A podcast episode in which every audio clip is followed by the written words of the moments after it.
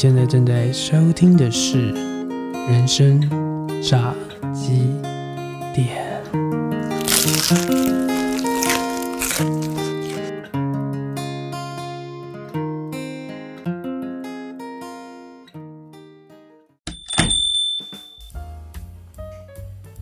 你现在正在收听的是《人生炸鸡店》。今天又到了我们国师出动的日子啦！今天有请到我们的 Elsa 老师。人生炸鸡店的各位同同好们好，我是 Elsa 老师，是你们的占星师。是的，那国师今天请到我们的大来宾非常不得了，他从呃，可能从在母胎时期他就开始准备创业了，然后大概准备了二十年，就是他大学毕业就开始他的创业道路。然后我觉得他的目标应该是可能。三十五岁之前就要退休之类的，要财富自由了吗？可以，可以，可以。好的，今天请到的是我们的青年连续创业家的佩璇。嗨，大家好，我是佩璇。耶，是。今天国师请到佩璇来，我觉得有一部分是因为佩璇有很多很值得跟青年朋友们分享的一些呃他个人的案例的故事。对，因为我觉得。其实就是在年轻人可能会来考虑说，他毕业之后到底该做 A，该做 B，进大公司好，还是先找个适合磨练自己的小公司好？对，但我们今天请到佩璇是要跟大家分享说，其实人生是有第三选择的。当你觉得你的呃条件 ready 好的时候，不一定要准备到百分之百，搞不好准备三十趴、四十趴，你就可以冲冲看了。那我们的今天请到佩璇，就是因为他跟我们。夸笑好语说，他当时觉得，哎，是绝对不会失败的创业。究竟有什么是绝对不会失败呢？我们先请佩璇来跟我们分享一下。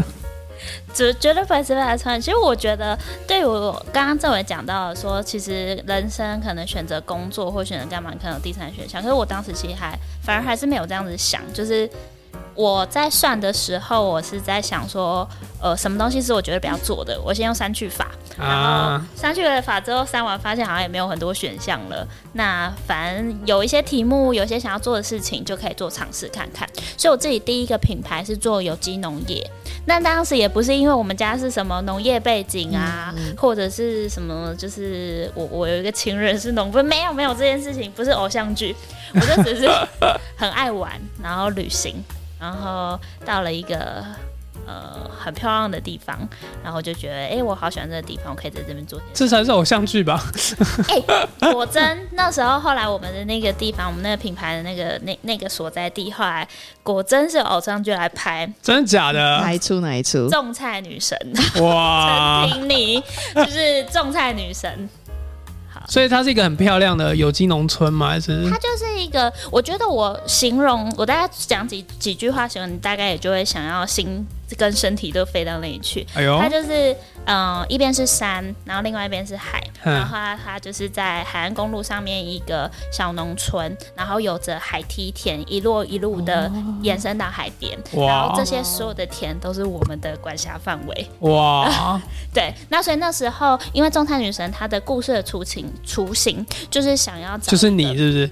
哦，没有了，没有了，你就是传说中的种菜女神。对对对，大概是这样的概念。那因为那时候他们的那个在找，就是剧本已经写好，他其实。不是因为我们而写，他写好之后，他想要在台湾找一个这样的地方，就是又有山又有海，然后可以自给自足，然后大家就是和乐融融、快乐世外桃源的一个地方。对，所以后来就是取景的过程当中找到了那个地方，然后所以我们品牌当时就变成那个剧的技术指导。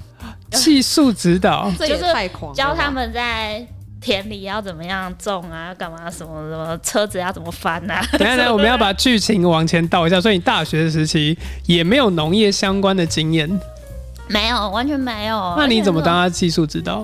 哦，没有，应该是说你没有那个能力，但你只要跟有能力的人一起，你就 plus 这个技能。哦，一加一大于二的概念。对对对对，可以不会打仗，但是我跟一个会会打仗人组队就行了。对，其实一开始那时候创业讲出来，大家就觉得真的很瞎，因为那时候去到那个真的是木星在七宫的人，去到那个地方，然后我因为我们那时候是一群人一起出去玩。虽然不是只有我会一个人，就是一群人这样出去玩嘛，大家大家都会。只是我们当时的组成有一些，有一个人是设计师，有人是摄影师，然后我自己就是一个什么都不会，但是很多点子的人。然后所以去到那里就觉得，哎，那县城就是大家就是当地人就是在务农的人嘛，那我就举组合在一起就觉得，哎，那不然我们就。创个业吧，就创个业吧。对，而且一开始好像哎，今天吃个烧烤。对，但是一开始确实没有想到我在创业，我反而是开始做这件事情之后，然后就想说，哎，那我现在有产品，我就开始要包装、要设计、要干嘛？要开始取名字啊什么？就是在走这个轨道，但我没有定义这件事叫创业。所以那时候觉得自己是在跟朋友们玩一，就很像以前大学玩社团哦，就很认真的办活动，创个社、创个社那种感觉。对，那因为当时有贩售行为嘛，也有品牌，这样就出来。所以他是创业之后的第二个月、第三个月，就有杂志找上我们说要采访我们的创业。第 二个、第三个月就是不是你们就种菜女神呢？就是他就找采访，就是找我们，我们他就说要采访我们创业故事。我心里想说。这就是在创业，这就叫做创业，我才被定义下来我在创业，不然我听说你在创业，对对对对，然后后来我才发现到，哎，对，好像其实是，就是因为我没有，因为我不像一般的创业家是一个创业的蓝图，我想先写好那个创业计划书，对对对，然后一步步跑流程，没有没有没有，我就没有，你是刚好不小心走到那个地方啊，漂亮哦，那我们来创个业吧，对对对对对，我有一个 idea，我们要来玩吧。所以不会失败原因就是因为这个吗？嗯，一方面是这样，但是另外一方面是因为我们我当时在做这，就是你刚刚听觉得好像我有点随便，可是其实我已经想好了，真的都想好。因为一开始我要做这件事，我需要资金，啊，我们家就不是有钱人嘛，那我要想办法找到资金，所以一开始我们在开始做这件事情，我就找到那两百万，然后开始做这件事情。怎么找找到两百万的？呃，随随便便找到，刚好隔壁，刚好隔壁也有借下，这 刚好路上的没有啊？就是在那时候透过政府的资源，然后拿到哦，有写补助案是？有记呃，不是补助案，是奖金啊，奖金啊，奖金不用核销的，有过就有钱。对对，所以你们那时候拿什么案子？拿文化部的案子，就是那种什么青年村青年行动、在地创生之类的那种。对对对对，所以我们当时算是台湾地方创生的算第一批元老。哇，不小心刚好成为创业家始祖。对，剧本拿去拍成连续剧，可能都会被就是观众批说这种这种可能是现实怎么可能这样太夸张了。对，哎，果真后来还有很多什么大学，然后什么各个机关团体找我们去演讲。好强哦！这个故事，但讲起来很瞎。可是因为这些都想过，就我在想说用这样子的方式。然后当时我在设设立品牌在做的时候，我的方式比较不一样。就像刚刚郑伟我们在今天开录之前有聊，就我还会酿酒。其实我就是当时台湾还没有开始在讲有机农业，就很少讨论度很少。那我们就在走有机这件事。然后我那时候是把全台湾所有品牌拉出来，所有小农拉出来，大家做的方式我就不做。嗯，然后我就开始想，我就一样三去法，对对，我就很会做三去法这样子，不要跟大家做一样事情，很水平，很水平。对，所以我就想说，因为我觉得我家就不是务农的人，那我要来做这件事，我还跟别人做的一样，那何必要我做？嗯，对，所以后来玩了很多，大家就觉得你疯了吗？在做什么的案子这样子？但比 如说。但是意外的，就当时目的不是要拿什么行销啊、媒体啊、采访什么的。可是因为我做了很多很特别的案子、跟计划、跟活动，然后所以那时候意外的有很多的行销跟媒体资源。欢迎大家可以网络 Google 一下“小岛有米 ”，对对对，是小岛，就是小岛的小岛。对，小岛有小岛上面刚好有米，好刚好是友善的友。哦，友善的友，真的很像日本人的名字。对对对，小岛有米。哦，所以有了小岛有米之后，就开始你的这个创业的第一个印记就在这边了。对，然后就是一路这样发展，做了几年，然后。后来才慢慢到现在，目前在做另外一个完全不同的事情，是我的这也是流浪到另外一个地方，之后突然觉得，哎，好像也可以来创个业，然后再创了第二间公司。哎，有一点像是这样。你知道玩大富翁吗？走到什么？哎，真的，你标准的大富翁哎，大富翁哎，机会命运要不要买？对对，我们啊，这个也是因为我当时在做小老米的时候是在花莲。呃，原本那个品牌在花莲，所以我我自己是台北人，然后那品牌在花莲，所以我必须要台北花莲啊，到处这样跑。所以其实我在台北当时就有迫切的空间需求。你总是要在台北，你就要有一个空间，要干嘛干嘛。所以那时候就是我觉得，呃，没有钱这件事真的使人成长。我觉得开始想说，我没有钱，那我又要需要空间，我就想要不不想要付租金，我可以怎么做？所以就自己在那边夜深人静的时候。拿着就是如何白 A 人家的空间，就想说可以怎么做嘛，因为我就想总是什么方式都不是只有一个方式，就被我想到了就成了嘛。所以其实，在那个时候就开始自己做了很多的研究，然后去想说，哎，怎么样可不可以，可不可以，可以？然后我自己研究了一番之后，可以说服自己。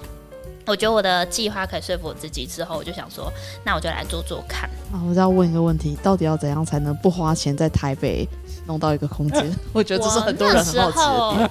哦，应该是说，大部分大家在台北，如果现在收听的观众，大家会知道，就是台北在租一个房子，你基本上要一万到两万、三万都有可能才租到一个像样的办公室，就办公室或住家，对，都是其实差不多一万到三万跑不掉，一万以下有点困难。然后我那时候一开始在台北，我确实付租金哦，我们就是我在台北做。付过一年的租金，后来就都没有再付过。但是我一直在做租房这件事情。那时候怎么做？就是因为我付了租金，我就觉得为什么我要成为别人被动收入？然后我就觉觉得不对，这件事不对。可是因为你又需要空间，你又不想要委屈自己的生活品质，我就开始在想说，哎，很月经有的发言，生活品质很重要，生活品质必须舒适。对，就是我不想要委屈自己，但我又不想要。当人家的被动收入，所以就你变成别人变成你的被动收入。对，然后我那时候第一个呃，算是我自己尝试，因为以前诶，其实我们现在在做的概念就像二房东，其实在讲这件事，说白了说穿就这件事。可是我当时在做的时候，台湾还不太流行这个概念，因为没有什么在做，网络上也没什么讨论度，也没什么资讯可以查。然后就就现有状况，我就想说，哎，如果我今天去租一个比较。比较普通，然后状况条件没那么好的，那反正我就是把它整理好，然后我自己还可以有一个布置装潢的梦，我可以自己想说，啊，这里要一个什么无印良品风啊，什么北欧风，什么什么风，我就可以自己弄嘛。然后所以那时候我就自己想了一片之后，然后自己住进去住。我一开始住其中一间，整理好之后，然后住其中一间，然后其中两间租出去。然后我就想说试试看嘛，因为没有试过。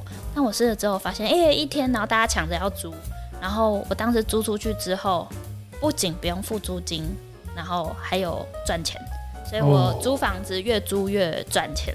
然后我就觉得，哎，可行哎。所以因此我就开始复制这个模式。然后，所以第一间是自己有住。然后后来，因为你再怎么样只能租一间嘛，所以我后来其他房子就变成是租出去。然后就单纯是赚收入而已，然后就没有自己住在里头。哦，你觉得你跟传统的二房东差别在哪里呢？哦，传统差没，其实没什么差，没有什么差别。对，但我们的弹性比较比较大，因为以前在拿案子的时候，哦，我觉得还有一块是因为我真的还蛮年轻的。我今年满三十岁，然后我我五年前就开始做这件事，所以那时候大概二十四、二十五的时候就开始做这件事情。所以那时候，呃，在做这件事情的时候，其实遇到的所有的房东不会觉得你真的要拿他房子做做什么，好像也不能做什么，就觉得学生嘛，就是眼前这个好像也没什么，没什么。心机或者是没什么，他也没办法拿你的房子做什么。天生长得合眼缘很重要。对，然后所以那时候其实拿先说佩璇的上升在双鱼座，所以他看起来一副人畜无害的长相。然后婚神星呢又和你的上升点，所以看起来一副后心不的样子。哇哦，看起对，然后看起来好像会把我的房子弄得干干净净，打理的好好的，然后看起来也是一副人畜无害 但。纯的小白兔的模样，对，所以那时候其实就用这样的方式拿蛮多的案子，然后一一件一件做，然后其实后来我的就是合作这些房东，他们的那个回回头率就高，因为我们要知道在台北有一间房子，人通常被划有一串肉粽的房子，所以我就是这样一直解锁，一解锁这样子，所以后来就慢慢这样做。不是以前那件事情对我来讲是零用钱。我就是也没有当主业，因为我还有一个品牌在做嘛，所以那时候就只是这样一间一间一间做。可后来慢慢的做出有点像口碑之后，就开始有比较大一堆房东然后上门来说，佩璇可以来帮我们弄房子吗？对，所以后来就会也是逼的我再做一次业，就做第二个品牌，所以第二品牌也是这样子出来的。我们的泽玉资产，泽玉资产，对对对对对，我们就是做资产活化这件事情，做代租代管、包租代管，嗯，对，然后就突然之间就诞生了。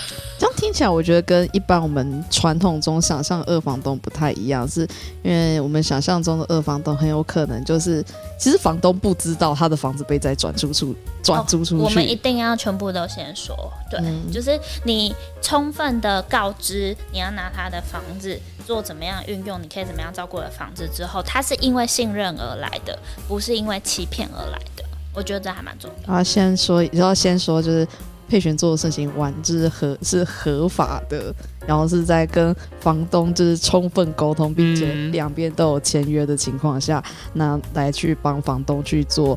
代包租代管这件事情，然后不是那一种，哎，我房东房东以为他只租给我，但事实上我把房子租给很多人，知道，但是房东本人都不知道。嗯嗯嗯嗯，对啊，我觉得他你就是首先诚信嘛，然后品牌化，然后最后是做到能够有回头率，我觉得光这几个指标就蛮关键的。对，而且其实。呃，Elsa 老师在我们开录的时候有讲说，其实配选并不是那一种疯狂投资客啊，或者是很冲的那一种，就是说，哎，这个会赚哦，那就来投一下这个。请问老师这样子的朋友，我其实从他的那个创业的过程中，我是一直在看他的星盘，然后想说，哎，确实就是好像可以观从星盘上可以看得出来一些端倪。嗯，对，例如说，首先第一个，二。配选的二宫在白羊座，其实对于赚钱这件事情，他是非常积极的，而且我可以说是很敢，有有一种愿意放手一搏，愿意去搏一下，去赌，对，赌一下，搏一下。然后，但是因为你月亮又在二宫，月亮在二宫人，首先第一个资产和金钱是你的安全感来源。对，所以你在去去赌之前呢，你可能也会去做去衡量，就哎，我手上的资源风险降到最低，对，我的资源可以去做哪些事情？而且你月亮又在金牛座，所以我觉得当你在叙述说哦，因为金牛座它其实也是月金牛，其实你们也喜欢，我觉得。有金牛座的人，其实都很向往那种田园诗歌般的生活，陶渊明啊，对，陶渊明，所以就好啦，就是好，难怪会小岛有米，前前面是海，后面是山，还有梯田，对，还有梯田，哇，这就是很陶渊明式的，或者是那一种。非常浪漫的乡间生活，我觉得好。我觉得，因为我觉得月经牛其实他们你们喜欢的并不是什么很虚华、很华丽的东西，其实你们就很享受那种质朴带来的美好。对，然后可能也会很比较喜欢，例如说，可能在装潢部分，可能也喜欢走嗯。就是说有温度的乡村风啊，或者是诶加点植物啊，喜欢不喜欢太冷冰冰的感觉？而且我觉得月金牛本身又还蛮注重，就是因为月亮实感嘛。呃，我觉得月亮它跟住它跟居住有关，因为月亮跟家有关。然后金牛是一个舒服的、舒适的，所以我觉得月金牛很会很喜欢打理它。你住家这这，例如说家里的装潢。然后或者说家里面的一些软装，也例如说，可能很多有些人会觉得说，嗯，花放花不实用，但也许月经牛会觉得，我觉得这边就要有一些绿色的植物做装点，对。然后呢，同时呢，你你的月亮呢又跟你的木星还有群七宫的群星们形成一个土象大三角。我们现在讲七宫的木星，当他讲到说，哎，他要做小岛游米的时候，就。讲的好像去隔壁就借到两百万一样，我心想说，我就看了一下七官是七公在木星，对，七公跟他人合作是跟他人合作有关的位置。然后呢，木星是一颗机会贵人的星星。然后我来问一下佩璇，你跟你合作跟你合作的贵人们，是不是很多都是走职人和匠人那一种？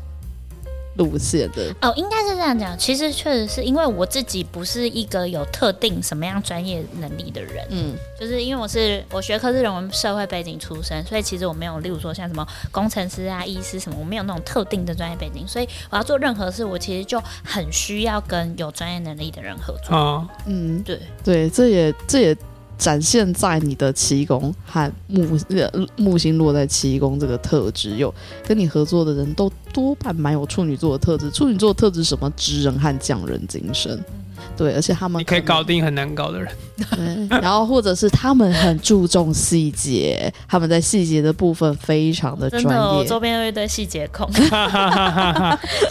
细节控这样子。然后呢，这些星星又刚好跟你群星的十一宫。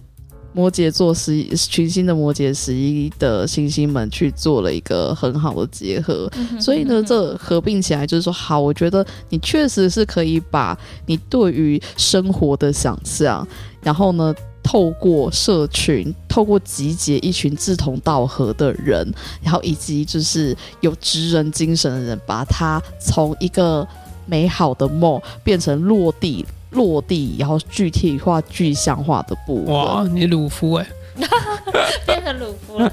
对，可是一个 L 三老师老师刚刚讲到的，就是生活软装这件事，其实真真的是我还蛮向往。就在做每一间房子的过程当中，我都是很投入，然后做完之后都会就是标准是自己都很想要住进去。但是不行，这要人家住，忍痛。这是我的孩子，对对对，就是做完之后觉得哇，替自己鼓掌。做的真好。我没办法住很多间房子，但是我可以装潢很多间房子的。对对对，就是一天到晚都在装修。我前几天在跟我伙伴说，我连假四天都在装装修房，弄弄房子，到处暗藏，到处看。然后我们就说，我怎么一天到晚都在装修房子？这闹人三百六十五天，天天在装修房子，但 那是你热爱的事情啊。不喜欢啊。然后我就可以在想说，你你今天你可以拥有一个什么样风格的房子？那你弄完之后，隔天呢弄一个怎么样风格的房子？然后那你用完之后，你就发现，哎，其实是怎样子的人会喜欢这样的房子？然后就哦，对，他就是这样。而且我觉得从哦配选的星盘里面去看，我觉得很有趣的事情是，其实你好像真的不是为了一个非常世俗的理由而创业的。我我其实有时候是这样讲，因为像我们的产业啊，做房屋这一块，其实它不是新创的事业，就是很很其实很传产，嗯，就是很多人在做。然后可是我也一直跟我的伙伴说，就是当每个人都在做，很多人都在做，那为什么非要我们做不可？我就要做的它不一样，要不然干嘛每天花那么多时间来做这件事，累得要死。嗯，对对，我们一直在想，可以用什么样的方法，或者是什么样子的，就是转化的方式，可以让它做得更有趣。嗯，我觉得蛮好，蛮好玩的。我们来观察到的是配选的时宫在射手座，事业的宫位在射手座，然后你射手座的象征星又落在七宫，就是嗯，你的事业真的是很很适合跟人家合伙，而且你合伙多半都可以遇到神队友。啊，真的，真的，真的，对啊，但是我觉得有一个地方请收留我们吧。对，欢迎大家报名神队友行列。听说我们的那个配选呢，最近公司在真人，是不是？对，公司一直在争，因为哎、其实我们我我直接说，就是我们公司其实并没有成立到很久。我现在这间公司去年六月成立到现在，其实还不到一年的时间。嗯，对，但是我们扩张的速度跟就是业务发展的状况，其实有点超乎原本。所以要约出来，要配选约出来喝下午茶，有 有有点难约。真的是 sorry，就我也好想喝下午茶，可是就是比起来，我好像其他更重要的 没错，配选吃早餐就好，吃早餐。配选的喝来喝下午茶吗？不行，我要看房子，我要去装修房子，可怜呐、对啊，我就是一直劳碌命状态这样子。那配选要来说一下，就是说你就是你们们公介绍一下你们公司的风格，还有或或者说你们的企业文化，以及你们想要找怎样的伙伴加入你们。我们公司做几个主要的项目，做代租代管、包租代管，然后还有衍生出来做停车场跟其他的资产空间活化，大概这是四个主轴。然后我们目前主力在争的，其实就是在做呃。业务这件事情，就是我们的业务开发这件事情是一个主力在争，再来另外一个是就是内勤的管理人员，就是两块不一样，一个是开发，我直白来说，他就是可以赚很多钱的人。如果你想要赚很多钱，然后你又不，你你可能又没有这块经验或背景，其实也很适合来做这个挑战。因为我们公司就是哎，随便遇到一个人都是十几万的收入。哇！哎，为什么你们会想要就是呃，比起有经验的，你们会更喜欢没有经验？没有经验的人比较空杯。就是他没有很多他既定既定的观念，或者是去做一些事情，他其实能够吸收，更容易吸收进别人的想法，跟转化成自己的行动。我觉得这件事就是以经验来讲啦，因为我们很多人是觉得，哎，他是很有经验，他这样做，就是他他有很多自己的成见。可是以租赁这块市场其实很新，他如果太多自己的成见，他会做的很辛苦。再加上我们培训说的，我们就是要做跟别人不一样的事。对对对，他可能觉得这老板每天在干嘛的。好了，节目收一收去报名啊！要去投一零，我们要去。对，不用投啊，直接跟对面签约。对，面试一个是业务，然后另外一个是内勤的管理人员。那你希望内勤管理人员要有什么样的特质或特色呢？很细心，然后谨慎。就是做事情是谨慎的，是细心。呃，之前我们会讲一个人格特质，就是很细节，然后很程序。就是你一定要做做一是一，做一跳到五虽然比较快，你还是必须要把一二三四五做完的这种人。你会喜欢希望对方是一个有能够遵照他的 SOP 工作流程来一步一步来做事的人。对对对对对对，工程师的性格就是很严谨。其实是嗯。就像像我，我就是一个思绪比较跳的人，我可能就会觉得，哎，我明明走这条路比较快，为什么要这样子走走？我就会想要跳过去那种，就不是啊，来补你的位置。对对，他补我的缺失，这样子。我也好需要，因为我有时候太快，我在讲讲讲讲讲，我就已经不知道到哪里去了。因为你的水星跟太阳都在水瓶座。水瓶座被人家就最常被人家吐槽的地方，就是想法非常的跳跃。对对，就是我有时候也不知道自己在哪。上一秒 上一秒还在台北，下一秒可能就飞到不知道哪个城市去。对，因为我需要，因为水瓶座就是外星人，所以我需要地球人。毕竟我们做的生意还是跟地球人做。呼叫地球人，呼叫地球人。对对，我需要认真正常的地球人。正常的地球人。听起来就是你要雇一个人来管你，哎，你就是想要管找一个地球人来好好的管管理你。是啊，好像也还好，我我应该不不太可能被管得动，所以 他他只要把事情管理好就好。那些老板不想做的事，麻烦你把它做好，谢谢。对，就是管，但是做这件事情其实也可以非常有成就感，因为我们的我们的执行业务过程当中会跟两种人接触，你会觉得非常有趣，一种是极端有钱的人。跟租客，租客就是哎，可能比较小资族，比较就是平凡人、凡间的人。就你跟你同可能上一通电话跟下一通电话，你是跟这两个世界的人对谈，哦，就马上切换频道，然后 你可以就是两边都按来的很好，服服帖帖。你这是一个人际关系处理的大赢家。哇哦！我觉我觉得这块是因为无论做任何工作，因为人生都还很长，所以我觉得把人沟通这件事搞定，大概没有什么事情做不到。我就是，我觉得这个历练历练是很好的。现在开了，就是同时就是大家的星盘，发现我们现在这录音室里面，呃，我们这三个人都是思绪很跳动的。我跟佩璇水，因为我们 我们来看星盘里面，跟想法、跟思维逻辑、跟思考，我们会看水水星是一个蛮重要的指标。水星的话，我跟佩璇都是在跳动的水瓶座，然后正伟呢是在很奔放的双子座。哦，真的？对啊，都不知道自己的心，都是一群不受控制的人，一群不受控制的人，就没有人可以管理我，只有我可以管理我自己。但很很多时候，我们其实没有在管理自己，都在放飞自我。啊，所以在双子也是哦。你是在射手哦，你是在射手。可是这样，我好像一辈子都这样。我小时候念书时期，我觉得老师教不好，我就不想听他上课。我觉得，可是你是个学霸，来说你是什么学校毕业的？我是交通大学。啊！可是我这样讲，好像老师会觉得你在干嘛？所以你现在会觉得，老师会觉得说，佩璇，你现在毕业之后在干嘛呢？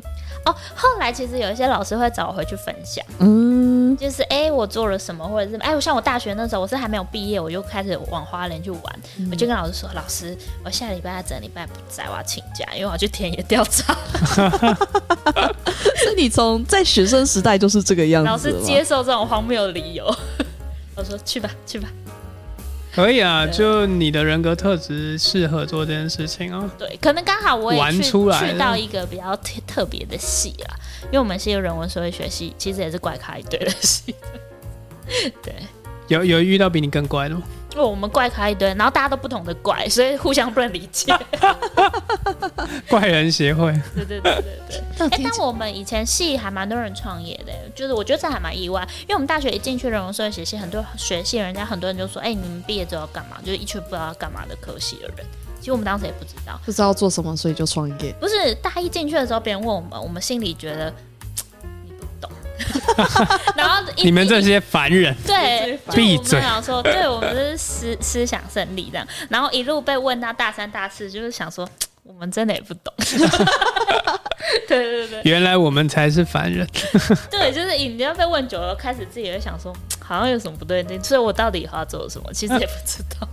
对，然后后来事实证明，就是大学毕业之后，其实我们系无论是学学长姐或学弟妹或同学，还蛮多人创业的。就大家不知道做什么，好像比较能开创自己想要做的事情。嗯，我我后来自己这样归纳，哎、觉得还蛮有趣的。所以你们创业都是在不同的领域吗哦，都不同，超超不同的，各种领域都有。哦，那很好啊。嗯，而且蛮多新创的，就是做别人没做过的事情。所以各位同学们，如果你觉得我大学念的科系毕业之后实在不知道干什么，不用担心。创业就对了。对，因为其实我觉得后来想想，创业没有那么难，因为就我我与其我当时毕业的时候我就想哦，就是我因为我做那件事，可是因为身边所有的大部分同学都是真的进职场开始工作开始上班，我就想说，你去上班工作一开始不就也是两三万，顶多四万以内吧，不太可能再太高。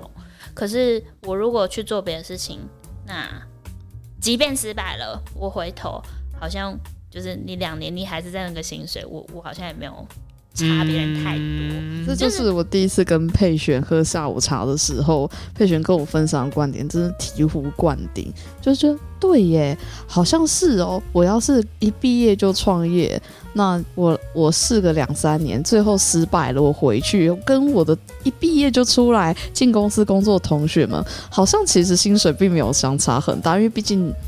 你说年轻刚毕业工作个两三年，会立刻薪水高到哪里去吗？好像好像不会。对，不太可能，嗯所以我觉得，哎、算算觉得没有差，就两三年之后，发现，哎、这个人也在波波修啊，还 继续在波波修。对，但想归这样想，能够胆子大到去这样子做，真的是不是一般人能够做到的事情哎。所以我很好奇，佩璇你的家庭，就是你，因为我看你的星盘，首先因为星盘可以看到一些父母部分嘛，嗯四宫在。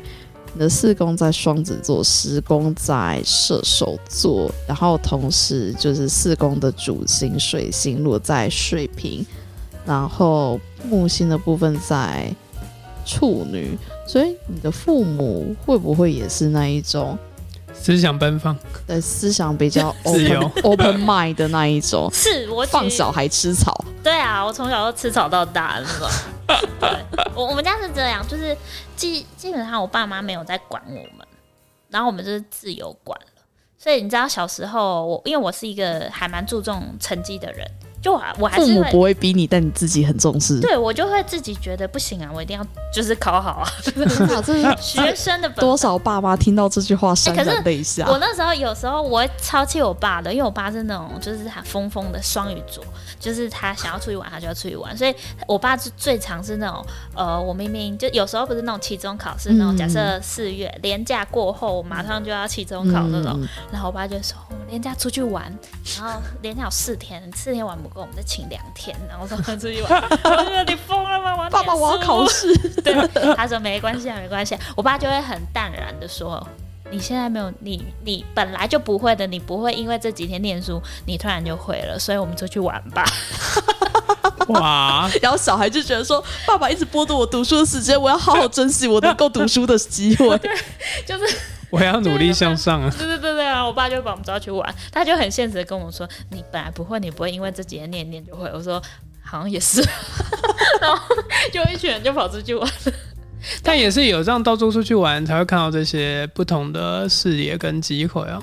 其实是哎、我小时候的时候很，就是我觉得我有我我我我好像是蛮多同学讨厌我。为什么？因为我以前都觉得，因为我们家每每个礼拜都出去玩，然后我就觉得别人家应该是每个礼拜都出去玩，然后 所以我就会，例如说礼拜一，我觉得很喜欢跟同学分享，哎，我去哪里去哪里去哪里去，那我就会问说，啊，那你们去哪里？好讨厌人家伤口上撒盐。对，然后好像一阵子之后，我才发现，好像不是每一个家庭都是每个礼拜出去。然后后来就觉得我爸好像有点辛苦，因为我们六日我们就会把他说：“快点，爸爸走走走走走，他现在玩这样子。”对，就是好像从小因为爸妈也是很爱玩的人，然后所以就是玩的也特别疯，看到的视野世界也我觉得也不太一样。就是我很感谢我的父母，所以听起来你的父母也没有说哦，你一定要考多少分，你一定要上什么学校，你未来要做什么工作才有出息？没有啊。没有他创业的部分了。哦哦，我我我分想要分享一个，我觉得很酷。呃，我当初没有跟他们讲我创业，因为就是这件事情，好像水瓶座都很喜欢，就是就是做了之后再告知家人，然后家人都是被告知的那一个。然后当他们被告知的时候，其实事情已经在进行了，他们也没有说 no 的权利。对对对对，没错。我那时候是怎样，就因为我去各个地方演讲。然后后来呢，我就想说，我到底要用什么样的机会场合告诉我爸说我现在在做什么事？好像有点难理解。就他就想说，我教他念一念，为什么后来跑去做农业？就是我我好像也不知道。我女儿教大念一念，毕业之后跑去种田。对啊，人家不都说以前都说没有念书才去种田吗？什么你念书念一念跑去充电？对，然后所以那时候我不知道，其实我不知道用什么方式跟他讲，然后我也。不知道我怎么讲会不会让他人能理解，于是我当时想到一个我觉得很聪明的方法，就是 那时候因为我呃受一个呃那种学术机构也邀请让我去演讲，然后我就想说哦好啊，那我就去去嘛，然后结果我就叫我爸载我去，嗯，我就说爸爸那里有点远，然后好像车子有点难倒，要不然你开车载我去，那可是因为我爸开车载我去，他又不可能。去哪里？所以他就只能听我演讲。所以这真的听的过程当中，他完全知道我在干嘛了。所以你爸爸知道在你过去是你要去演讲吗？还是他车开过去说：“哎，这里莅临演讲的人怎么是我女儿的名字？”没有，他知道我要去演讲。我说：“本来有人邀请我去演讲，然后你载我去，然后我就安排一个位置给他。所以他从头到尾就跟台下的。”所有人开始一起听我为什么做这件事。爸爸表示震惊，我也是现在才知道我女儿在做这件事。跟其实台下观众们一起知道我在干嘛。哎，可是因为本娜比较有系统脉络讲嘛，对，没没错没错，对对对，这样我就不用回家再讲一次了，只要讲一次就行了，对，比较省时间。而且我还就是故，哎，你怎么可能在家里跟你爸妈完整讲两个小时、三个小时？而且还有 PowerPoint 是吧？对啊，多好，对不对？而且还是人家人家付演讲费给我，图文还可以领钱。对，所以那时候就让爸妈啊，那时候就知道我在做什么事情。对，然后因为我爸自己也是超级业务，所以后来也很给力的帮了很多忙这样子。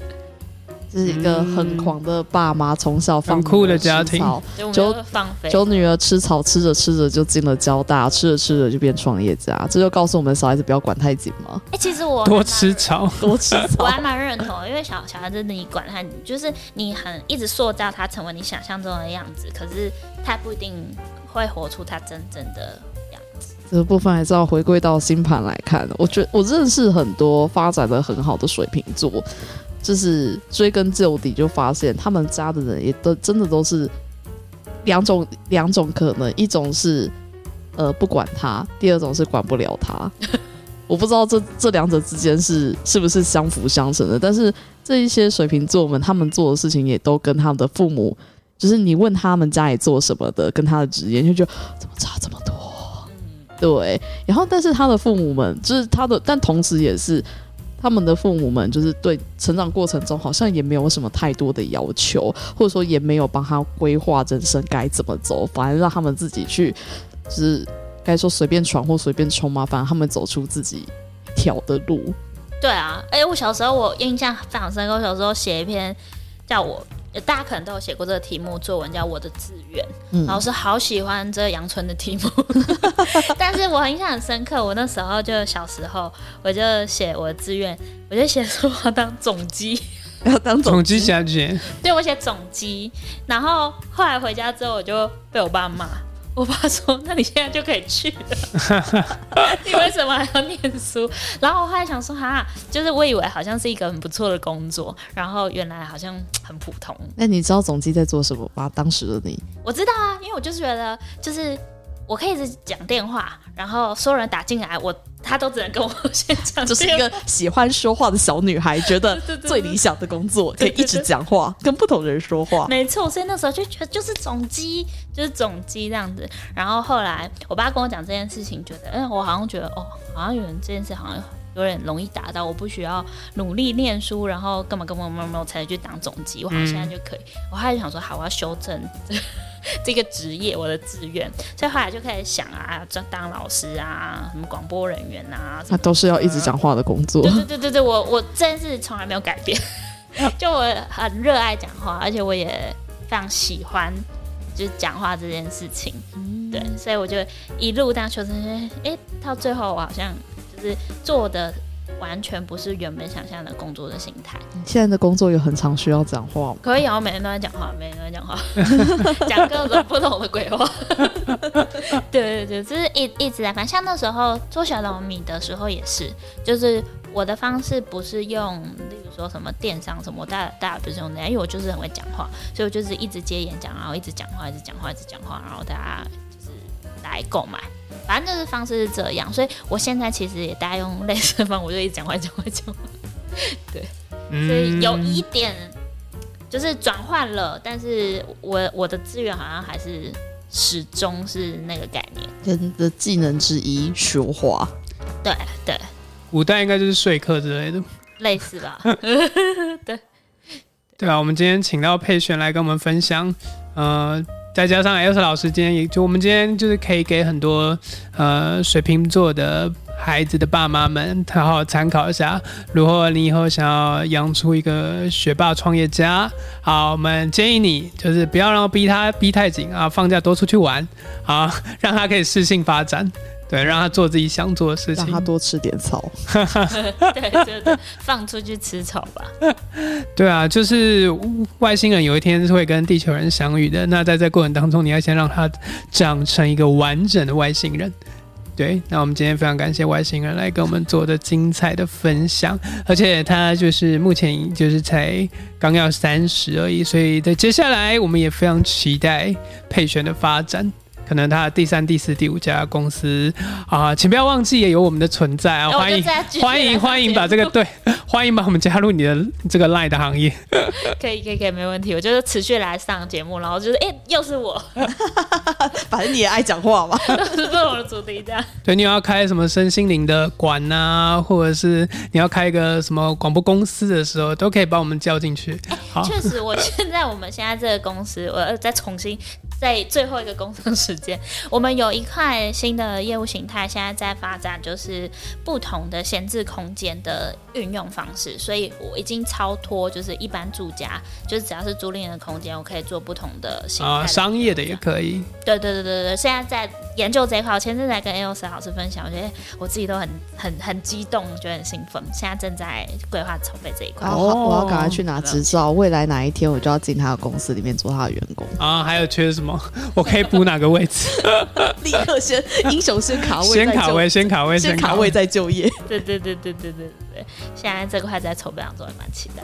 好，那我们很期待我们空间大师配选之后有跟我们更多的发展跟分享，请大家锁定啊！最重要是大家可以赶快去寻找他。要怎样可以找到你成为你的员工呢？上网 Google 吗？啊。就这样可以联络这个频道好，直接联络啊，我们可以帮你当做 HR 筛选的管道，就找到不错的，马上就会通知你。可以，可以，可以，欢迎，欢迎，很好，很好，感谢啊！最后大师有要跟我们讲什么？大师开示一样，大师开示就是，请把我纳入你的旗下。这小事，小事，小事。好的，我们祝福佩璇舰队会越来越扩大，然后欢迎大家都可以成为跟他一起一边玩一边创业的伙伴。感谢大家收听，我们就下次再见喽！谢谢，拜拜，拜拜。